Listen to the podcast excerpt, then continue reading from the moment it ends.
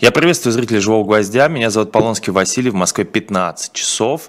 И сегодня персонально ваш Станислав Белковский. Станислав Александрович, здравствуйте. Здравствуйте, Василий Андреевич, всех приветствую. А, и перед тем, как мы начнем, обязательно поставьте большие пальцы вверх, то есть лайки.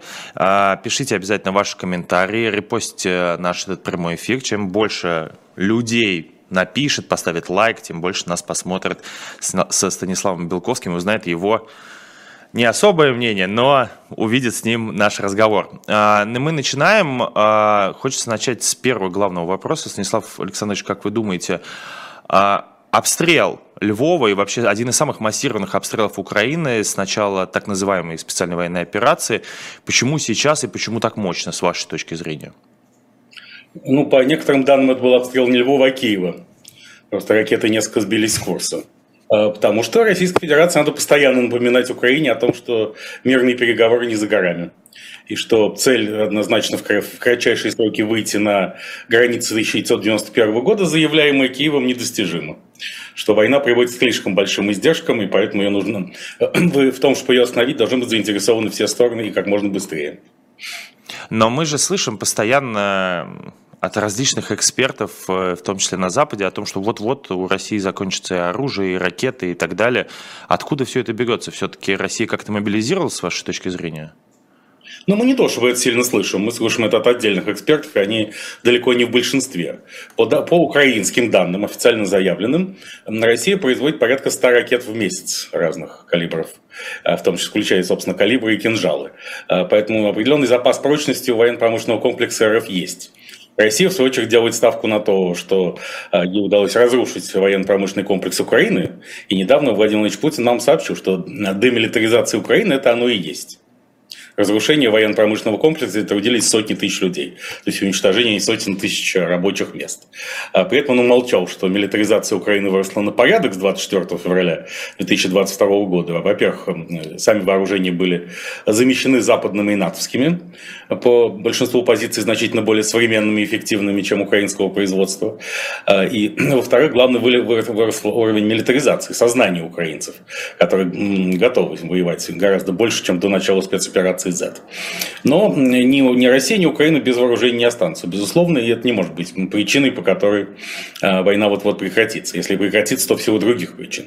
Дмитрий Анатольевич Медведев, как известно, зампред без РФ, только что заявил вновь, что если бы не э, западная военная помощь Украине, то спецоперация закончилась бы за несколько месяцев. Но вообще там обещали э, полтора года назад, что она закончится за несколько дней, в лучшем случае недели. То есть то, что уже несколько месяцев, это более реалистичная оценка собственных сил.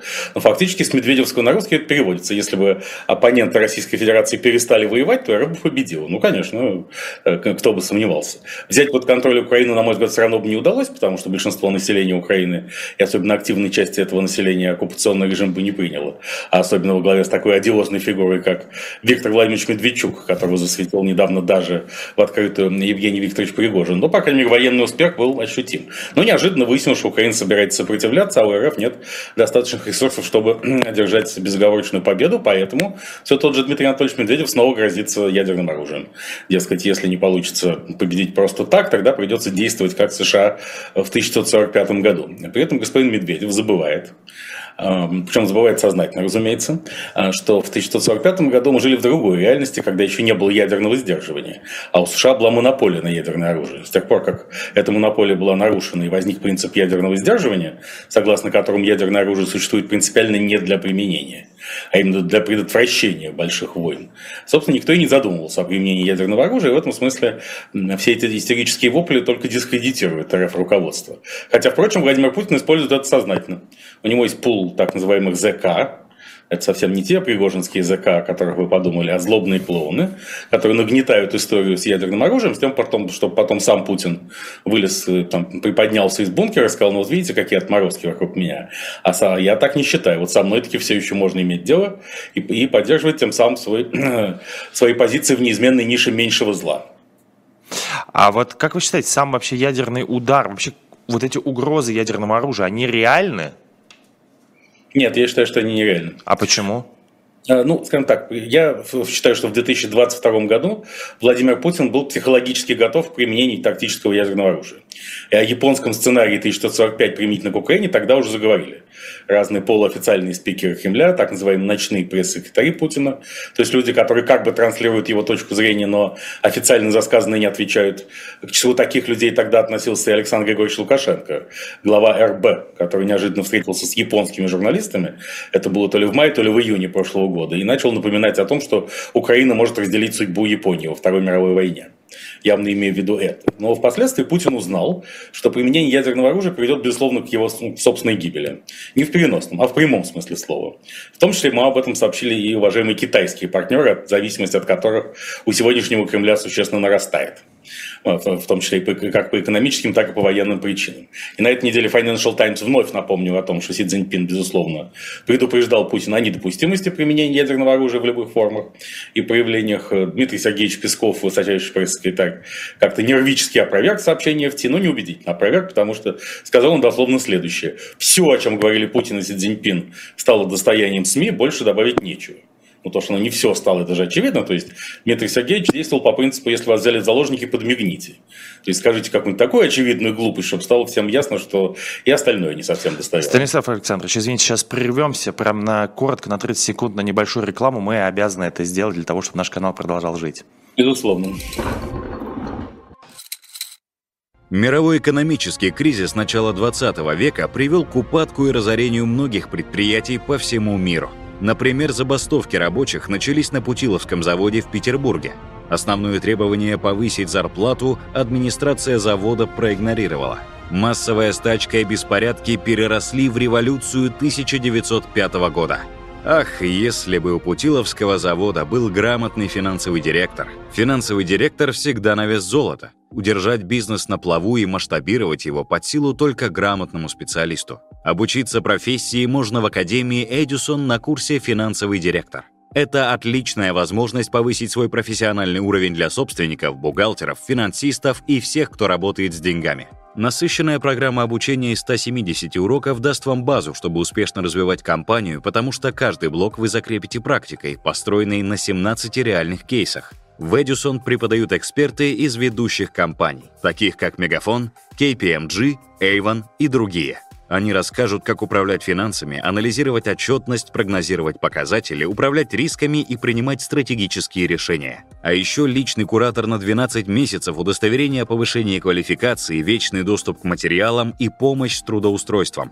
Переходите по ссылке в описании, чтобы узнать больше о курсе «Финансовый директор». А по промокоду «Живой гвоздь» зафиксируйте скидку на обучение 60% и консультацию с экспертом в подарок.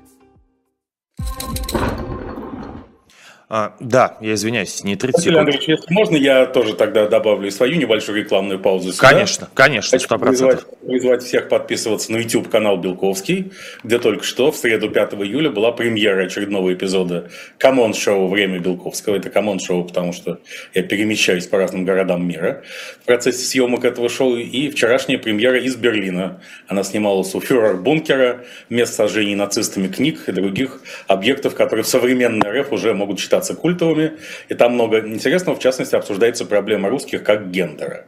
Есть идея, что русские могут стать гендером, и формула ЛГБТКВ плюс может дополниться буквой «Р». Это решило бы многие проблемы русских релакантов.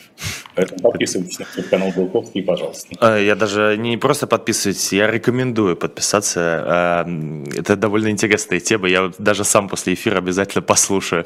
А, смотрите, я бы хотел бы вернуться к тому, что мы обсуждали до рекламы. Я напомню, что Станислав Белковский в эфире персонально ваш.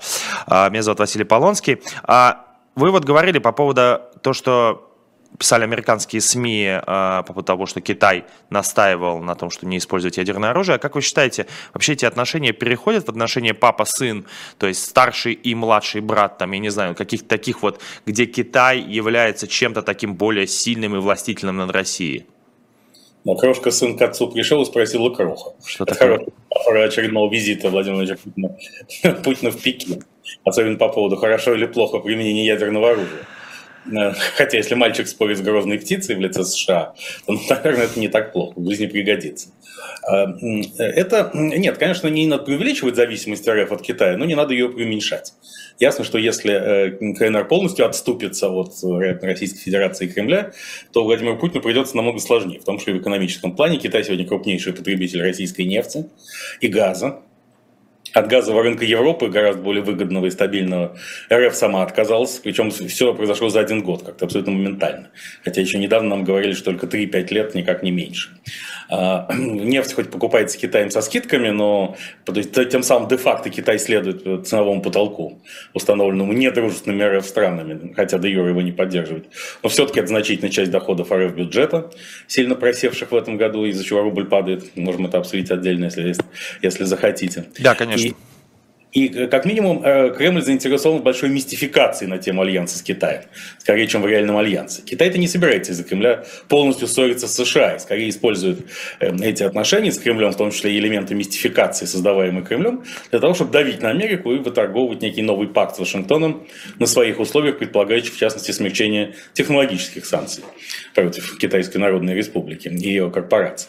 А, но прям вот применять ядерное оружие вопреки позиции всех-всех-всех, это для Путина перебор. Потому что он тогда лишается ореола меньшего зла, который всегда в его политической концепции, что для внутреннего потребления, что для международного, играл ключевую роль. Ведь, собственно, Путин для всех был меньшим злом, с кем бы мы ни говорили. Да? Э, для коммунистов он был меньшим злом по сравнению с Чубайсом, для Чубайса для, по сравнению с коммунистами, для националистов по сравнению с евреями, для евреев по сравнению с националистами и так далее, и так далее. Точно такую же карту он разыгрывал на внешнем рынке, и последний, последний акт этого розыгрыша был мятеж Евгения Викторовича Пригожина. Когда Дмитрий Анатольевич Медведев, кстати, как один из тоже ночных пресс-секретарей Путина, отвлекся от своей роли гиперястреба и супербизона, грозящего разнести мир в хлам, кстати, тогда он сбежал из Москвы не просто из Москвы, а в Оман солнечный. А последнее свои заявления, судя по всему, делал из Катара, куда приземлился его самолет, то есть отдых паладина продолжается.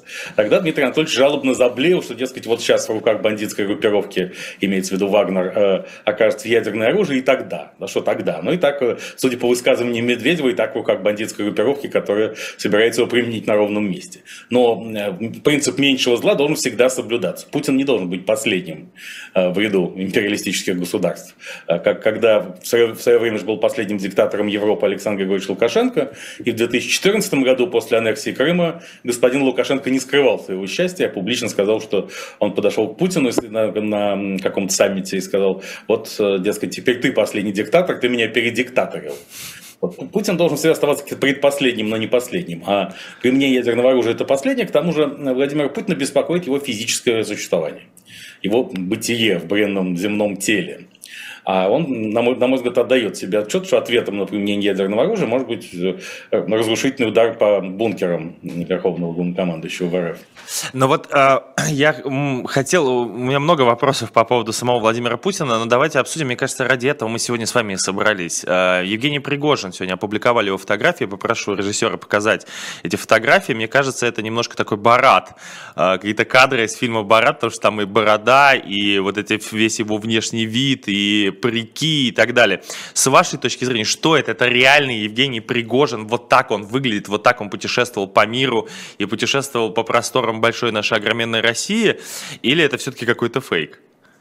Ну, вы знаете, что еще неделю назад я опоздал, что со мной очень редко бывает, э, к началу этого же эфира э, на живом гвозде, потому что меня задержали по ориентировке на Евгения Викторовича Пригожина в накладной бороде и очках. Сегодня все убедились, что это абсолютная реальность. К тому же э, появились новые доказательства, что к мятежу Пригожина мог быть причастен Белый дом и Вашингтон. А, потому что вы знаете, что несколько дней назад в Белом доме обнаружили белый порошок, похожий на кокаин. Просто откуда еще мог так появиться? Вполне возможно, что Евгений Викторович навещал Байдена, так сказать, и согласовывал с ним какие-то дальнейшие действия. Но в целом Евгений Викторович это классический авантюрист, такой крупный международного масштаба, который так и должен себя вести. И действительно, это очень напоминает главного героя фильма «Это не Барат, а диктатор». Э, Саша Барона Коэна. Саша да. Барона Коэна диктатор. А еще мне, как человеку преклонного возраста, это напомнило мой любимый советский фильм «Приключения принца Флоризеля». Причем Евгений Викторович Пригожин в каком-то сиквеле Флоризеля мог быть прототипом сразу двух главных героев, и принца Флоризеля, и его оппонента-председателя. Потому что как раз принц Флоризель любил такие авантюры с э, перевоплощениями, а его оппонент председатель был королем и душой преступного мира. Вот, собственно, Евгений Викторович Пригожин воплощает обе ипостаси. Помните, что его высочество принц Бакарди и Флоризель, он э, это первоисточник Стивенсона, но, кстати, Роберта Льюиса Стивенсона, но э, в первоисточнике, который я читал, во-первых, он гораздо скучнее, чем фильм, чем сценарий фильма, во-вторых, там это не Бакарди, а как по-другому называется. Главное его, главное его жизненное занятие было бороться со скукой. И, видимо, Евгений Викторович Пригожин тоже окапывается в этом образе.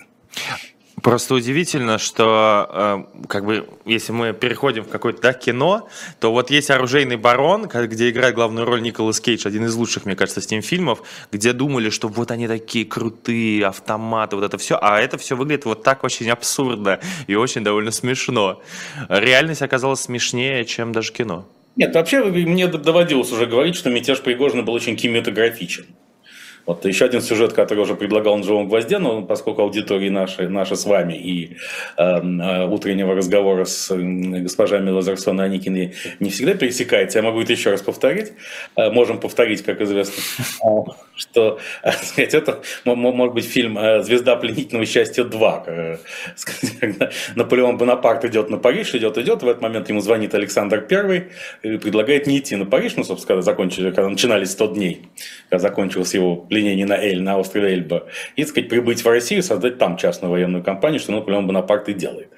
Но когда Евгений Викторович Пригожин держал в страхе Москву в течение целых суток, это, был, это было не очень смешно. Вернее, смешно только для тех, кто привык смеяться над героями этого сериала. То есть, когда Владимир Владимирович Путин истерически выступал в, в Кремле, после чего эвакуировался, видимо, в свою резиденцию на Валде, где есть мощный бункер, как разбегались всякие разные министры, капиталисты и так далее.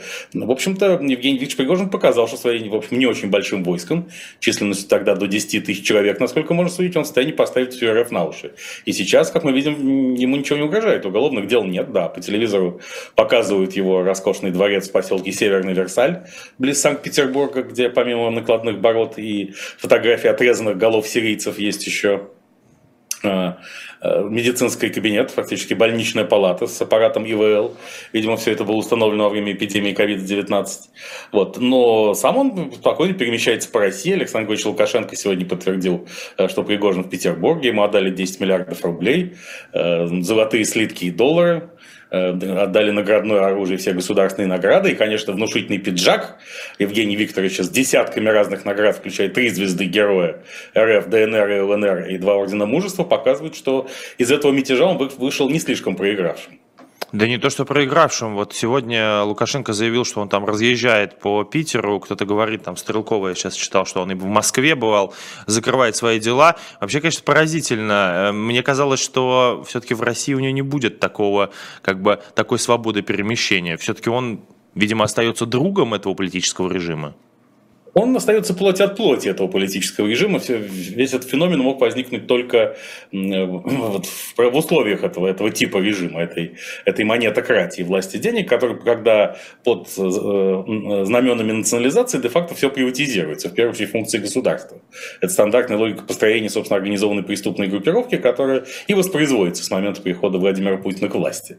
И ничего иного. Это не государственность в чистом виде, это такой бандитский Петербург, который овладел э, разными инструментами механизмами государственного управления, но по внутренней философии это ОПГ, а не э, классическое стату. Но, кроме всего прочего, Евгений Пригожин достаточно популярен в войсках и в, в околовоенных структурах. Никакой консолидации вокруг Владимира Путина, который нас заклинает Кремль, мы не увидели. Где мятежа, э, как минимум увидели раскол и значительный симпатии к Пригожину и мятежникам в целом, поскольку никто не любит федеральную РФ элиту и Рублево-Успенское шоссе, а он себя, очевидно, противопоставил этому всему. И надо сказать, что даже демонстрация его дворца ни на что не повлияет. Потому что если ты большой разбойник, тебе можно. Точно так же, как всякие демонстрации дворца в Геленджике не могли подорвать, по большому счету, авторитет Владимира Путина. Поскольку очень значительная часть РФ народа считает, что всенародно избранному президенту это позволено. Ему вообще вся страна принадлежит, он хозяин земли русской. Но почему у него не может быть дворца? Собственно, когда перестанет быть президентом, у него не будет дворца. По-прежнему нет только таких устойчивых э, представлений о частной собственности, а власти собственности часто воспринимаются как э, некое целое. Вот другое дело, все всякие прочие элитарии, бизнесмены и так далее, министры, да, они все тут находятся под боем. Э, на них, поскольку они не цари, не русские цари и небольшие разбойники, на них этот иммунитет восприятия не распространяется. А, я понимаю, что вы не военный эксперт, но все равно не могу вас не спросить с точки зрения пиара. Как вам кажется, вот вообще потеря ЧВК Вагнера, Пригожина и вообще всего, а, всего вот этого составляющего, в том числе и всей этой медиа-империи, а, сильно повлияет на пиар СВО? Отчасти да, потому что такого талантливого пиарщика в распоряжении Путина нет. Впрочем, все пиар-усилия Пригожина были направлены против Министерства обороны. Поэтому в этом смысле им станет сейчас полегче. А, правда, следующие ведут оборону – это военкоры. А, тут вчера в программе Владимира Рудольфовича Соловьева, ну, некогда господин Соловьев был ближайшим другом Пригожина и всячески его поддерживал, сейчас ровно наоборот. А, значит, известный еврейский аферист Яков Кедми, он же Яков Казаков, ранее руководитель службы «Натив», э, но это было очень-очень давно, обрушился на военкоров э, Александра Сладкова и Юрия Подоляку. А, за то, что они дают неправильную информацию там, о проблемах российских войск в Клевчеевке, рядом с Бахмутом, и вообще о том, что, оказывается, недостаток боеприпасов сохраняется, несмотря на исчезновение Пригожина, потреблявшего их э, на утрах, э, на утрах, это на завтрак, обед и ужин. Кстати, «Утрок» тоже неплохой фильм для завтрака. Средний между «утро» и «отрок». Это значит, если кто-то из э, ест христианских младенцев на завтрак, вот это «утрок», да, безусловно. А, ну, вот, то есть теперь военкоры, они являются коллективным Пригожиным. В общем, всякий, кто теперь пытается открыть рот о реальном положении на фронтах, в общем, э, но ну, не располагает при этом хотя бы 10-тысячным войском, готовым взять Москву, то должен готовиться к худшему развитию событий для себя. Меня абсолютно поразило, я посмотрел большое интервью господина Арестовича, который давал другому господину Гордону, они ходили по Киеву, и э, Арестович говорит о том, что он был просто в шоке вообще от сложившейся ситуации, и он не мог поверить, что человек так легко отказался отказался от власти, отказался от э, э, реальной возможности взять Москву. Ну, Алексей Николаевич Арестович рассуждает со своих позиций. Он-то власти хочет. И видно, как он выстраивает свою собственную же политическую карьеру. Э, виден электорат, на который ориентируется. Это русскоязычный электорат Украины, который никуда не денется, независимо от того, когда закончится не война. Все равно, то есть процентов 30 голосов Арестович вполне может получить, если он действительно станет политической фигурой первого эшелона. И он собирается за власть бороться.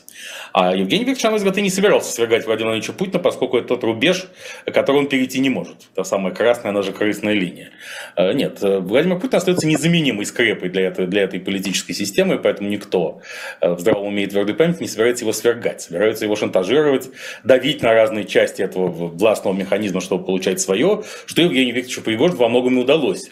Потому что если бы он не начал мятеж, его просто уже к сегодняшнему дню арестовали и все и Вагнера бы распустили. А вот начав всю эту историю и втравив в это дело группу посредников э, от не упоминавшегося никем Алексея Геннадьевича Дюмина, губернатора Тульской области, бывшего доверенного охранника Путина и до, конечно, победоносного триумфального Александра Григорьевича Лукашенко, Пригожин разыграл это дело в свою пользу. Еще раз показав, что если ты, у тебя есть силы, ты можешь ее проявить, то ты можешь и торговаться, а нет, нет. А кто заменит Пригожина с вашей точки зрения? Ну вот как бы э, российская политика не может существовать э, без э, искусственного интеллекта под названием Жириновский. И у нас был Жириновский, Жириновский умер, появился Пригожин, человек, который орет в камеру очень громко, не всегда до конца понятно, чего он хочет и каких целей он добивается, но, в общем, всегда такой человек в российской уж политике точно был. Кто, с вашей точки зрения, может заменить не там поставит его на эту позицию, а кто бы мог бы с вашей, э, с вашей точки зрения? Ну, Пригожин фигура гораздо более крупная в политическом смысле, чем Жириновский. Э, и как бизнесмен, а все-таки Россия, РФ политика очень зависима от денег. Э, э, РФ неожиданно признал, что она финансировала ЧВК «Вагнер» в объеме, в общем объеме триллион семьсот миллиардов рублей. И, так сказать, после чего, как раз когда парламентская ассамблея Совета Европы признала «Вагнер» международной террористической организацией, то, так сказать, резонно напрашивается, что и тогда РФ должна быть точно признана государственным спонсором терроризма, ведь она в этом расписалась. Несмотря на то, что долгие годы напролет Кремль утверждал, что к «Вагнеру» не имеет никакого отношения, это частные структуры, частные бизнесы финансируются неизвестно откуда. То есть так высечь себя, подобно унтер-офицерской вдове, и выстрелить себе уже не, не в ногу, а во все конечности, надо было, конечно, суметь. Это очень опрометчивый кремлевский ход. Понятно, что с точки зрения монетократической логики Кремля, культа Мамона, который является де-факто главной религией в РФ, э, это нужно было обязательно проговорить. Потому что деньги главное. Если бы ты жил за мои деньги, ты не имеешь права идти против меня. Это разговор, который фактически Путин вел сам с собой и заочно с Пригожиным. Но этот разговор почему-то неожиданно прошел со страной при всем честном народе и со всем миром. И, в общем, поставил Путина в очень двусмысленное положение. Фактически расписался в причастности к международной террористической деятельности организации. Кстати, тут же вице-спикер Константин, э, Совета Федерации Константин Косачев сделал достаточно радикальное заявление. Он поддержал признании Вагнера международной террористической организацией, заявив следующей фразой, что тем самым парламентская ассамблея Совета Европы осудила мятеж и, значит, солидаризировалась с Владимиром Владимировичем Путиным.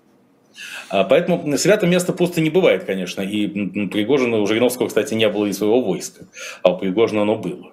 И э, именно поэтому Жириновский всегда договаривался, безусловно, с Кремлем, начиная с там, 1993 года. Но Таких механизмов давления, как у Пригожина, у него не было. И на такие открытые конфликты с разными звеньями властного механизма, что при Ельцине, что при Путине Жириновский идти не мог. А, поэтому Пригожин уже перещеголял Жириновского на порядок. И появится ли такая фигура, пока не ясно. Она может появиться в любой момент сама собой. А, и, естественно, спецоперация Z, то есть война создают для этого все предпосылки. Конечно, Кремль уже обжегшись на молоке будет дуть на воду и всячески препятствовать появлению любого пассионарного лидера, любого пассионарного начала, э, не полностью ему подконтрольного. А, а пассионарное начало и не может быть Кремлю полностью подконтрольно по определению, что продемонстрировал Евгений Викторович Пригожин. Хотя и по-прежнему придерживаюсь мнения, что свергать Путина он совершенно не собирался. Это Путин, впрочем, не убедил, и от страха национальный лидер сбежал все равно э, из Москвы в тот день. Э, посмотрим. То есть, в любом случае, мятеж Пригожина показал крайнюю слабость путинской вертикали власти, э, в том числе ее в силовом измерении. Уже притчи в языцах стали военные летчики, которые отказались выполнять приказ об уничтожении средств ПВО Вагнера. И мой любимый военный эксперт, полковник Геркин Стрелков, сегодня записал видео, в котором сказал, что он бы, конечно, этих летчиков просто расстрелял он не находится у власти, вряд ли там будет. Он же, а, полковник Геркин Стрелков, вчера озвучил очень приятную для кого-то версию. Ну, просто ненависть к Пригожину его переполняет по принципу, опять же, известного, а, по принципу героя бриллиантовой руки Леонида Йовича Гайдая. На его месте должен был быть я. Да? Напьешься будешь. Это Геркин Стрелков хотел быть Пригожиным. Он хотел устроить мятеж и свергнуть Путина. Но Пригожин полностью вытеснил всех тех рассерженных патриотов из так тщательно облюбованной ими ниши, поэтому они теперь на него лишь лишь э, мелко злобствует. И Геркин Стрелков выдвинул версию, что это Пригожин сбил Елену Милашину и Александра Неумова в Чечне, э, чтобы подставить Рамзана Кадырова. Ну, кто-то это должен был сказать обязательно. Это было ясно с первого дня, когда всякие около кремлевские спикеры начали кричать, что разберемся обязательно, страшное преступление. В этот момент мне стало окончательно понятно, что Рамзан Ахматович Кадыров из-под удара выведут в очередной раз. А вот вы считаете, что выведут, да? Потому что многие стали говорить о том, что вся эта ситуация, то, что так, такое количество большое комментариев связано с Леной Милашиной, я напомню, что ее избили несколько дней назад в Чечне, э, очень жестко, когда она ехала э, на приговор э, Заремы, который приговорили, по-моему, к семи годам. Я, если честно, пяти с половиной, пяти с половиной годам. Пяти с половиной, да, годам. А вы считаете, что Рамзану Ахматовичу, как обычно, ничего за это не будет? Ну, пока Путин жив и действует пакт его с которым, ничего не будет. А... Эта история чудовищная, но она далеко не беспрецедентная, увы. И в этом ряду стоит и убийство Бориса Ефимовича Немцова и много еще что. И я не вижу, что изменилось такого, почему Рамзан Ахматовича на этот раз будут привлекать и увлекать по полу. Назову, что изменилось. Э, об этом и, в общем, э, пишет довольно много журналистов, и мне в том числе источники мои сообщали о том, что Рамзан Ахматович в очень плохом физическом состоянии. Не как вот Путин. Э, у нас есть такие слухи о том, что Владимир Путин там чем-то болеет, есть какие-то расследования и так далее. А тут как бы на большом количестве источников эта информация подтверждает, что Рамзан Ахматович Кадыров довольно серьезно болеет. Вам не кажется, что его болезнь может повлиять на его статус? Нет, пока он жив, нет. Потому что никакой замены ему у Путина нет. Равно как и у Кадырова нет замены Путину. Потому что они оба гарантируют безопасность друг друга. А, Кадыров гарантирует верноподанную Чечню. А, и, как ни странно, это же Кадырову гарантирует Путин, потому что у Кадырова могут начаться большие проблемы с собственным народом, если и когда прекратится золотой дождь из федерального бюджета. Ну, то есть э, Кадыров преподносит своему народу э, результат Второй Чеченской войны, как, собственно, победа над РФ, э, которая платит теперь дань. В значительной степени так оно и есть. А, поэтому Кадыров не может устоять без путинской дани, а Путин не может пожертвовать Кадыровым, поскольку само наличие клана Кадырова и пакта с ним – это доказательство абсолютной правильности доказательство для самого Путина абсолютной правильности его политики в отношении умиротворения Чечни и Кавказа в целом. И тогда, в начале нулевых годов, ему многие говорили, что нет, это неправильно, ставка на Кадырова ложна, нужно поддерживать э, там, так сказать, такую полицентричную систему власти, опираться на разные тейпы, может быть, вести российского генерал-губернатора, может быть, э, сделать ставку на советского офицера типа Асланбека Аслаханова, который тогда тоже рассматривался как глава, возможный глава Чечни. И, кстати, по рейтингам существенно превосходил Ахмад Хаджи Кадырова. Если выборы были честными и транспарентными, он президентом Чечни и стал. Естественно, Кремль убрал Аслаханова и открыл дорогу Ахмаду Хаджи Кадырову. А, поэтому нет, отказаться от всего этого и признать себя неправым Путин не может. Поэтому он будет держаться за Кадырова до конца. Э, тем более, что в истории истории с Пригожиным Кадыров полностью опять расцеловал вождя э, всюду, куда надо, причем еще до начала мятежа. А вам не кажется, вот есть такая версия, что и Пригожин, и Рамзан Кадыров это те люди, которые выживали. Просто каждый каким-то своим способом это делал в течение всего этого СВО. А нету ли у вас такого ощущения, политически имеется в виду выживали, и нету ли у вас такого ощущения, что вот этот э, демарш э, Пригожина Министерства обороны, это была тоже попытка выжить э, в этой политической обстановке, как и как Кадырова, который постоянно в любой непонятной ситуации заявляет о том, что мы идем на защиту, мы тут, тут, мы Щебекина защищаем, мы защищаем Ростов-на-Дону и так далее, в реальности ни в чем не участвуя, только политические заявления делая ну, Рамзан Ахматович правильно уже не будет рисковать э, жизнями своих гордых войнахов. Это же нам не пушечное мясо из пригожинских зэков, а также русских мобилизованных и срочников. Чеченцев-то жалко, и он их, собственно, будет прикрывать и защищать до последнего, совершенно верно. Но главное, он демонстрирует нарочитую лояльность Путину, в том числе и в ситуации с Пригожиным. Да, он не собирался воевать с Вагнером, но он демонстративно выдвинулся к Ростову, там застрял в пробке, э, продемонстрировав тем самым вящее уважение к правилам дорожного движения, что, в общем, Рамзан Ахматович наряду с Владимиром Владимировичем последние европейцы в современной в какой бы ситуации они ни оказались, на красный свет поехать они не могут, если не очень хочется воевать. А, но как и, как и Пригожин, собственно, они не собираются, он не собирается выживать, он собирается побеждать. Собирается укреплять еще больше свои позиции в путинской РФ, во-первых, и, и как глава Чечни, и как неформальный лидер Северного Кавказа, и как крупнейшая бизнес-фигура федерального значения, наконец, как человек, претендующий реально на представительство от имени исламской умы Российской Федерации, в том числе и на международной арене, в коммуникациях там, с суннитскими монархами персидского, монархами Персидского залива и так далее. Поэтому я не вижу, что, собственно, мы видим, что, собственно, Евгений Викторович, -то, несмотря на то, что он совершил явно неконвенциональные действия и удостоился публично от Путина эпитета предателя, никуда не исчез. А, и 10 миллиардов рублей спокойно наличными его водитель забирает, водитель по доверенности, да?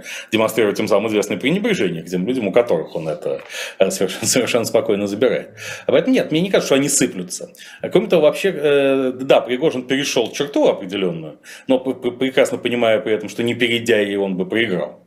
Поэтому как раз его он в значительной степени не проиграл, потому что ее перешел. То есть он, он сделал все правильно. Но плохие парни, такие bad guys, они э, всегда были нужны Путину да, для диверсификации насилия. Всегда нужны какие-то институции, которые занимаются насилием, а Путин формально ни при чем. Э, государственные структуры такой роли играть не могут, поскольку Путин формально при чем, даже что он действительно не знал там о каких-то их действиях. Вот. Но уж тем более род bad guys актуализируется во времени войны. И к Пригожину и Кадырову тоже относится. Поэтому я не исключаю вообще какого-то примирения с Пригожиным и его частичного возвращения на украинские фронта. Вопрос, хочет ли он этого сам потому что действительно существенных ресурсов для того, чтобы продолжать э, героически вести себя в Украине, у него нет. А, поэтому никакого вторжения, естественно, с территории Беларуси не будет. Да, Александр Григорьевич Лукашенко вообще сегодня дал задний ход. А, фактически мы этого недооцениваем. Он сказал, что в общем, Пригожин не очень-то в Беларуси. И войск его в Беларуси не будет, то ли будет, то ли не будет. А вот если будут угрожать Беларуси, тогда он Пригожина позовет. Но никакого похода с территории Беларуси в Украину быть не может, сказал Лукашенко. Потому что вообще Беларусь не собирается ни на кого нападать. То есть Александр Григорьевич снова а, у него выросли крылья, раскрылись, вернее, после того, как он так выступил успешно посредником между Путиным и Пригожиным, утеряв всем нос. И он сейчас снова начинает, мне кажется, лавировать и, опять же, подмигивать э, европейским партнерам, говоря, смотрите, вот не все так однозначно. Вот я только что Путина унизил, показал, насколько он слаб и неэффективен, а я силен и эффективен. И меня не забывайте, при случае договорюсь с вами обратно, если вы будете в этом заинтересованы. Да, это правда. Э, Лукашенко выглядит как человек, который единственный выиграл от всей этой ситуации. Нас сейчас смотрит 16,5 тысяч одновременно, 2,5, ой, 2 тысячи лайков. Друзья мои, давайте хотя бы 3 тысячи сделаем. Вам не сложно, нам со Станиславом Александровичем приятно. Переходим к главной персоне этой России, Владимиру Путину. Сегодня и вчера несколько сразу новостей. Начнем со вчерашних, точнее, позавчерашних, по-моему. Э, девочка, которая из Дагестана, которая приехала к Владимиру Путину, э, и Владимир Путин изо всех сил заставлял ее почувствовать как дома, э, сажал ее на стул, они звонили Силуанову, и там вот цитата, сейчас я, сейчас я ее найду, я ее специально выписал. «Слышь, Антон, а ты что не отвечаешь?» Вот в такой, в такой форме теперь президент обращается к своим министрам. Как вам кажется, что это? Это просто вот такой глупый прямой пиар или что-то большее? Нет, ну это что-то больше, это Сулейман Керимов известный олигарх и член Совета Федерации, э, который должен был подарить, э, получить для Дагестана 5 миллиардов рублей. А эта дыра в 5 миллиардов рублей образовалась из-за того, что компания Керимова ушла из Дагестана. И теперь она компенсируется ему с федерального бюджета. А, собственно, Кириллов организовал всю эту безумную историю, но которая, ну, вообще отношения Путина и детей весьма специфические, мы наблюдаем это много лет, и это предмет отдельного психоаналитического исследования, для которого, может быть, время еще не пришло, поскольку это очень тонкий лед, а, как бы, так сказать, в каких бы взаимоотношениях с путинским Кремлем мы, так сказать, не находились, как бы, вернее, к путинскому Кремлю не относились.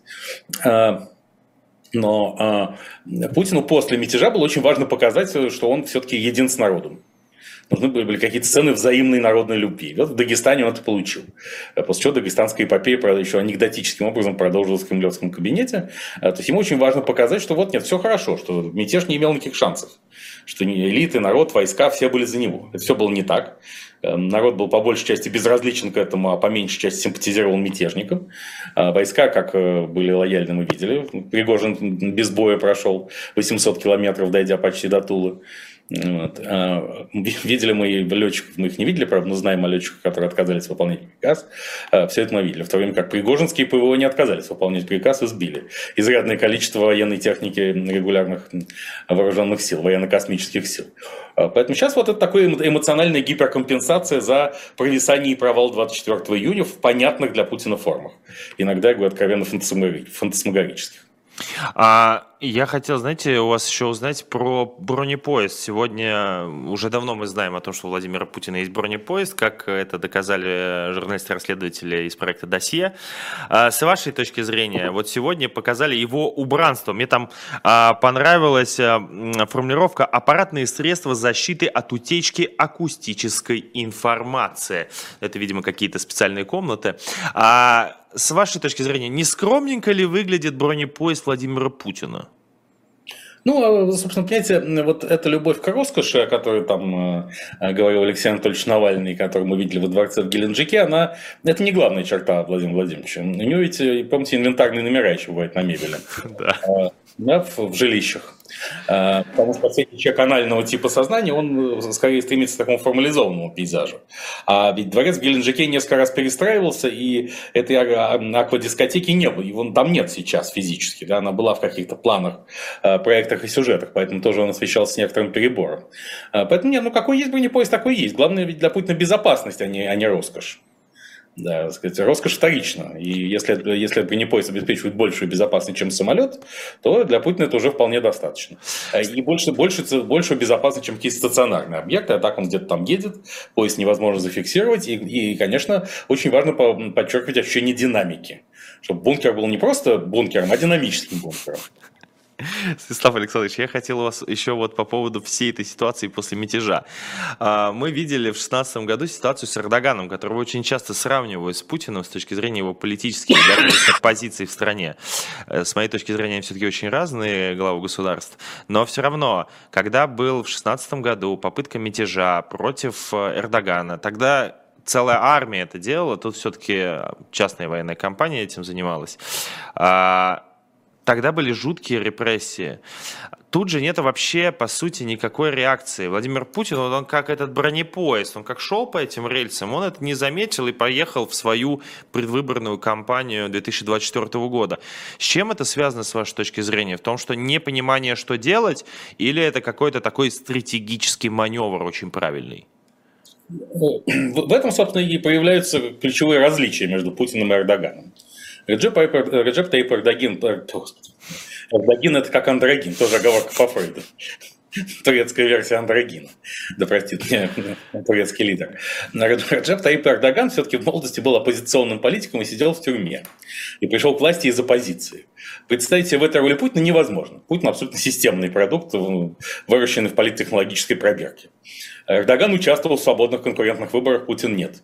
У Эрдогана есть мощные оппоненты на внутриполитической арене, и представители оппозиции занимают посты мэров крупнейших городов. Стамбула, Анкары, Измира и Антальи.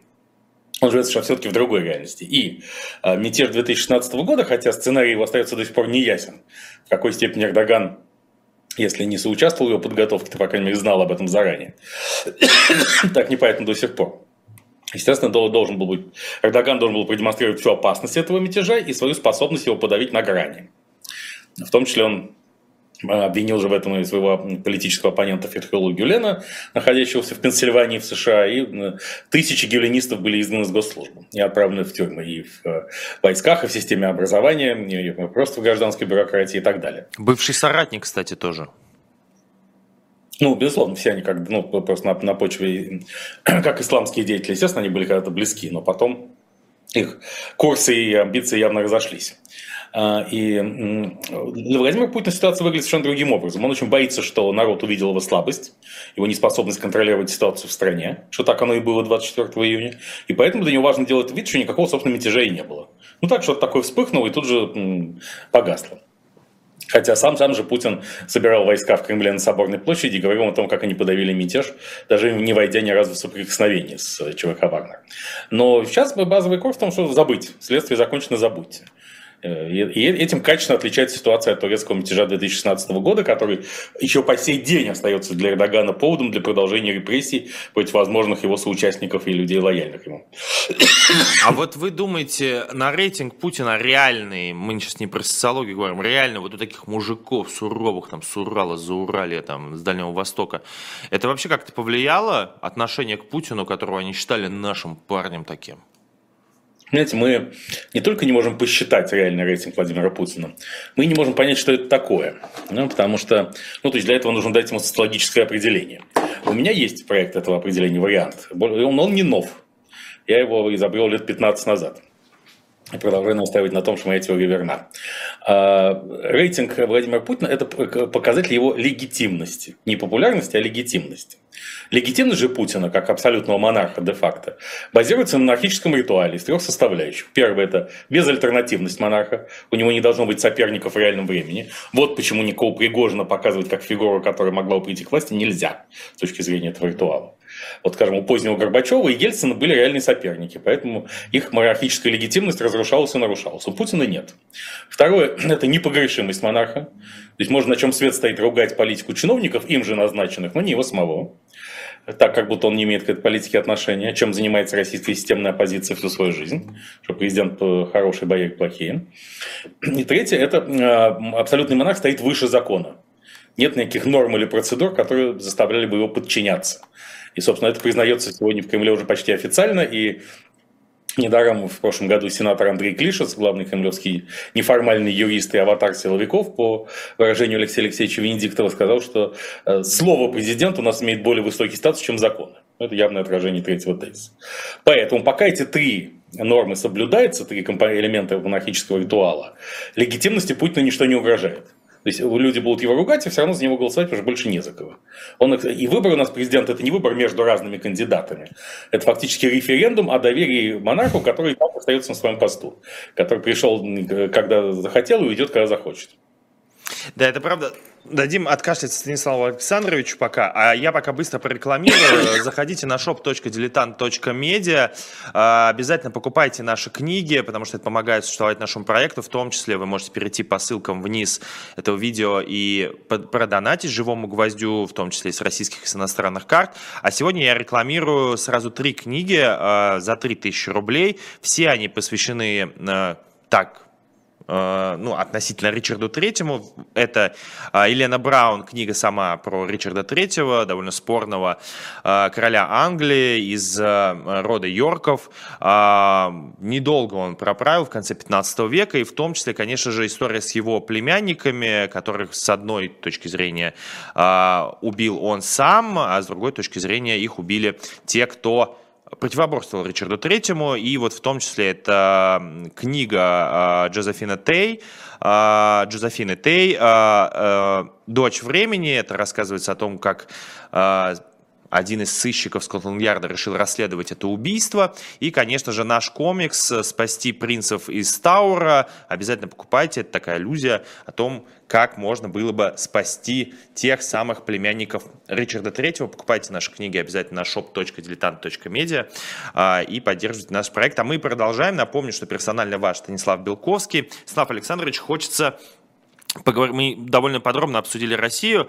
А, хочу вернуться к Арестовичу, к этому интервью. А, вы очень правильно заявили о том, что он уже, в общем, занимается своей предвыборной программой и хочет той самой власти. И в конце он а, интервью с Гордона довольно долго рассуждал по поводу будущего Украины, о том, что оно не очень хорошее, даже если Украина победит в этой войне, даже если это все закончится положительно для Украины, ее ждет серьезный кризис. Согласны ли вы с ним, что та самая можно ее назвать кто-то называет ее военная хунта, кто-то ее просто бывшими военными, которые вернутся а, обратно в гражданскую жизнь, это сильно скажется вообще на будущем Украины. Ну, я не могу так драматизировать это, как Алексей Николаевич Арестович хотел, потому что я не украинец. И должен помнить, что для русского сегодня надо быть в войне осторожным в отношениях отношении любых высказываний об Украине, тем более о ее будущем. Но, конечно, э, проблемы будут. Во-первых, выяснится, что власть Владимира Александровича Зеленского была далеко не так эффективна, как это многим казалось во время войны. Сейчас, когда он выступил украинским Черчиллем и консолидировал нацию, а не сбежал весной прошлого года, в конце февраля прошлого года, да, он герой. Но вместе с тем украинский народ уже устал от войны, уже многими решениями недоволен, в том числе и в социальной и экономической сфере. Пусть и решения сегодня не, не, не так ярко привлекают внимание, потому что есть большие проблемы Украины, чем это, но это все накапливается, наслаивается, и к, э, к окончанию войны все эти претензии выплеснутся, включая и недовольство, определенное недовольство Зеленским со стороны западных партнеров Украины, прежде всего США. Поэтому Зеленскому будет не так легко переизбраться на президентский пост в 2024 году, если он вообще останется на этом посту. Обострится политическая борьба. Уже сегодня оппоненты Зеленского напоминают ему о том, что, возможно, если бы не его просчеты довоенного и предвоенного времени, войны бы и не было. Опять же, сейчас все звучит очень глухо из-за того, что совершенно другие приоритеты в политико-информационной повестке Украины звучит, и тоже накапливается и накапливается. Э, накапливается недовольство русскоязычных людей, которым апеллирует Арестович, потому что они недовольны утеснением русского языка, при том, что очень много русскоязычных украинцев воюют на фронтах и являются ярко выраженными патриотами Украины, рискующими своими жизнями за свою страну. Безусловно, и посттравматический синдром, о котором говорит Алексей Николаевич, тоже будет важным фактором послевоенной украинской жизни. Поэтому Украине нужно будет начинать жизнь с нуля. При уничтоженной индустрии, инфраструктуре. Здесь у Украины огромные возможности, чтобы стать, как я считаю, восточноевропейским полигоном глобальных трендов и избавиться от этой зависимости от советского наследства, от этого гигантского бремени. Но для этого и качество элиты должно быть достаточно высоким. А нельзя сказать, что украинские элиты в постсоветские времена вели себя максимально ответственно. Этого не было. Или что качество государственного управления в Украине было высоким. Этого тоже не было, а коррупция была сверхвысокой. И вот буквально сегодня мы узнали, что, оказывается, что начальник э, Треста Киев-Горстрой, э, Киев-Укрбуд, э, Киев Мискбуд, э, э, господин Кушнир, э, получил справку об инвалидности, покинул Украину, откосив от мобилизации, и в, только что в мае нынешнего года зашел со своей супругой на Эверест. Вот такой он инвалид, вот такой достаточно типичный для украинских элит скандал. Многие представители украинских элит призывного возраста вместе со всеми своими семьями находятся за пределами Украины и э, в родную страну во время войны возвращаться не собираются. А как война закончится, так, безусловно, слетятся, в том числе и на те большие деньги, которые будут направлены на восстановление Украины, включая деньги из конфискованные у государства Российской Федерации и ряда, возможно, других экономических субъектов РФ. Поэтому, да, Алексей Николаевич Арестович не просто прав, я думаю, что он так сказать, только часть правды засветил. А вот как вы считаете, а, вот вы сказали про советское наследие, есть же такое ощущение, что Украина войной не избавилась от этого советского наследия, что нужно сделать чуть больше? Во многом избавилась, потому что исчезла советская промышленность, она разрушена. Если возвращаемся к тезису Владимира Владимировича Путина о том, что, оказывается, демилитаризация Украины было просто уничтожение украинского ВПК с несколькими сотнями тысяч рабочих мест. Высказывание абсурдное, но по-своему Путин прав в том, что нет экономической базы постсоветской украинской олигархии, она исчезла.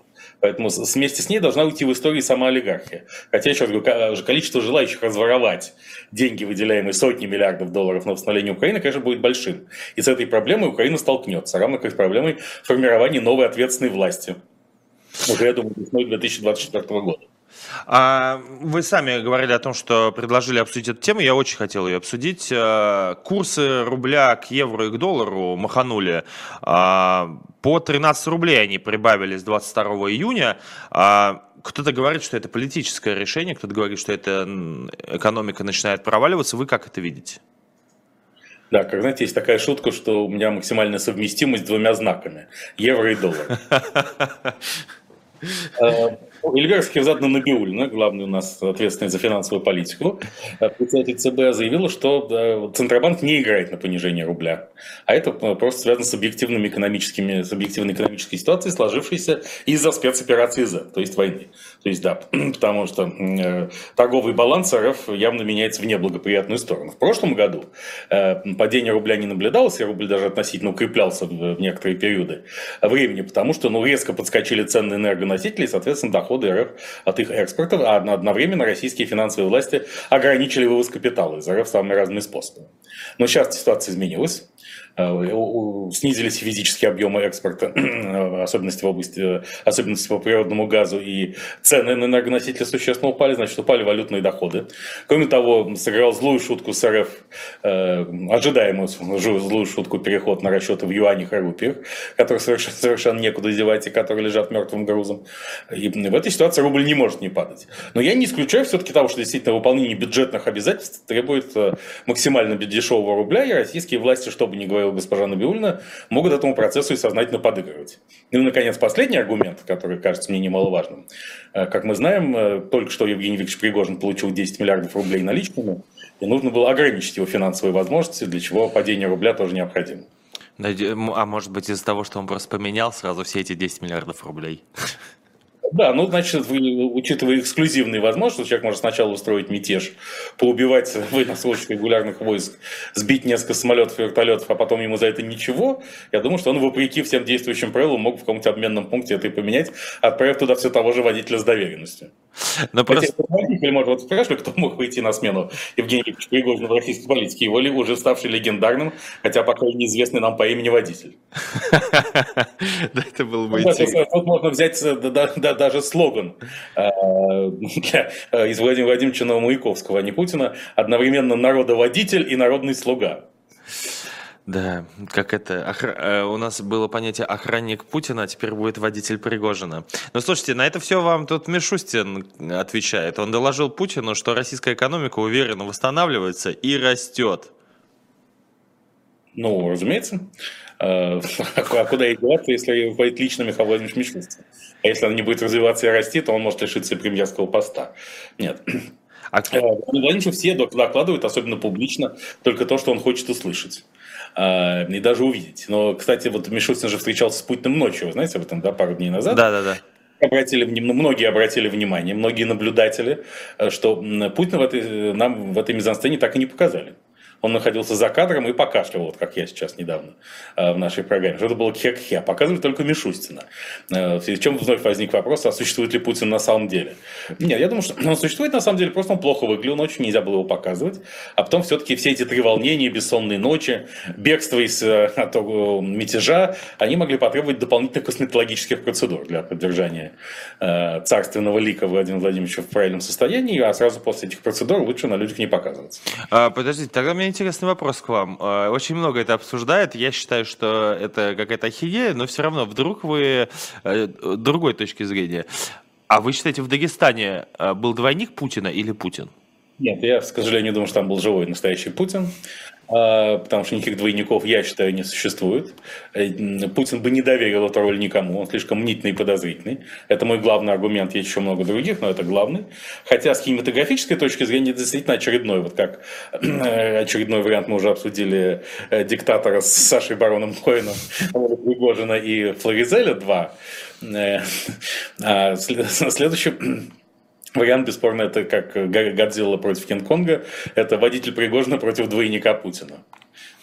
А, немножко закругляя э, наш разговор, э, МАГАТЭ э, запросил доступ к объектам Запорожского АЭС. Вообще вот эта ситуация нагнетания, мне кажется, она сейчас немножко спала. Вообще, зачем, зачем это нужно было с вашей точки зрения? Потому что было ощущение, что ни одной, ни другой стороне не выгодно вообще как, ну, какие-то серьезные взрывы или какие-то провокации именно на АЭС. Это мы, это мы понимаем не до конца. На мой взгляд, Российская Федерация действительно не была заинтересована в эксцессах на АЭС. Еще и потому, что АЭС находится в управ... фактическом управлении Росатома. А Росатом для Кремля это едва ли не последнее окно в мир. Он же не находится под санкциями, в отличие от многих других государственных гигантов, из-за зависимости ряда стран от российского урана и, собственно, от сотрудничества, программ сотрудничества в области строительства атомных электростанций, как в Швеции, э, как, прошу прощения, в Венгрии и Турции. И так подставить Росатом и самих себя, кроме того, нарушить, опять же, представление о Путине как меньшем зле, Кремль не должен был. Возможно, планировался ну, как бы прорыв украинских вооруженных сил на Запорожскую АЭС с целью ее забрать. Или просто по, мировое сообщество подталкивает Путина, определенная часть элит подталкивает Путина к тому, чтобы добровольно передать Запорожскую АЭС МАГАТЭ в качестве существенной уступки в преддверии очередного раунда мирных переговоров. Но, кстати, определенные представители украинского руководства заявили, что, в общем, даже если взорвется что-нибудь на заезд, то ничего страшного. Было и такое. Это не, не, далеко не Чернобыль и даже не Фукусима. Там все, все не так плохо. Типа, ну, взорвется и взорвется. Делов-то. Но сейчас, я думаю, что все-таки никто действительно в этом сильно не заинтересован. Хотя война порождает самого рода, неконтролируемые эксцессы, включая эксцессы исполнителей, поэтому быть в чем-то полностью уверенным нельзя. Даже в том, что Нобелевскую премию за 2023 год получат люди, которые заслуживают ее максимально. Это мой любимый политолог Сергей Александрович Марков, э, спикер МИДа Мария Владимировна Захарова и куратор Запорожской АЭС Ренат Иванович Харча, потому что Сергей Александрович Марков кажется, вчера утром написал, что этой ночью вооруженные силы Украины не атаковали за АЭС. Это случилось потому, что мы с Захаровой и Харча громко выступали против этого. Но, как нам известно, как сказал Соловьев, что Нобелевскую премию мира должен получить Лукашенко. Подождите, вы куда-то не туда. Лукашенко, который примирил, не разрушил Россию. Ну, на месте Владимира Рудольфовича Соловьева я бы таких рискованных высказываний не допускал. Потому что всем известно, что Владимир Путин и так недолюбливает Лукашенко и не доверяет ему. А тут, когда ему будут еще сватать Нобелевскую премию за урегулирование внутренней проблемы, то есть за прямое вмешательство во внутренние дела РФ, когда РФ бьет себя в грудь все время и говорит, что никто, особенно США, не должны вмешиваться. Значит, США не должны, а Минск может, да? И даже Нобелевку за это получить. Ну, как-то переутомился Владимир Рудольфович, и мне нужно, ему нужна срочная консультация с дежурным раввином Московской хоральной синагоги. А... Пока, пока не стемнело, призываю его воспользоваться таки, такой опцией. Не все зрители знают, но Станислав Александрович очень любит футбол. И в свое время на телеканале «Дождь» он предложил даже отменить политическую программу и вести программу о спорте. Я, кстати, очень голосовал за тогда. А, Станислав Александрович, поэтому в конце вопрос немножко про футбол.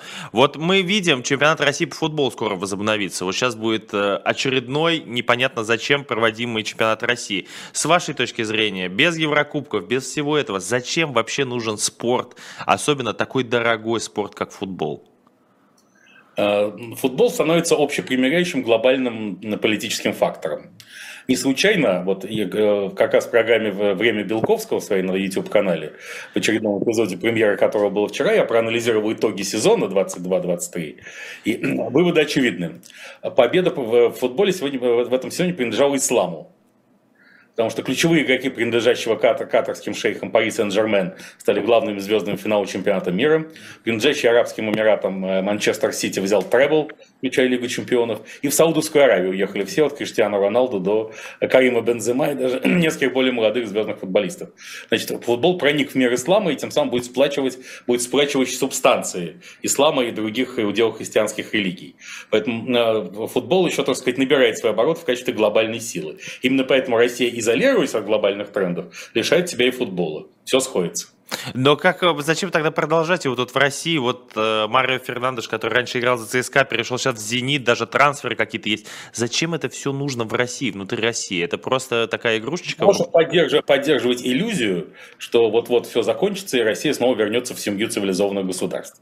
Потому что надежда не умирает никогда, и даже последний. Это правда. Э, спасибо огромное. Станислав Белковский, писатель, э, был персонально ваш... Что говорите? Большое спасибо Василию Андреевичу Полонскому.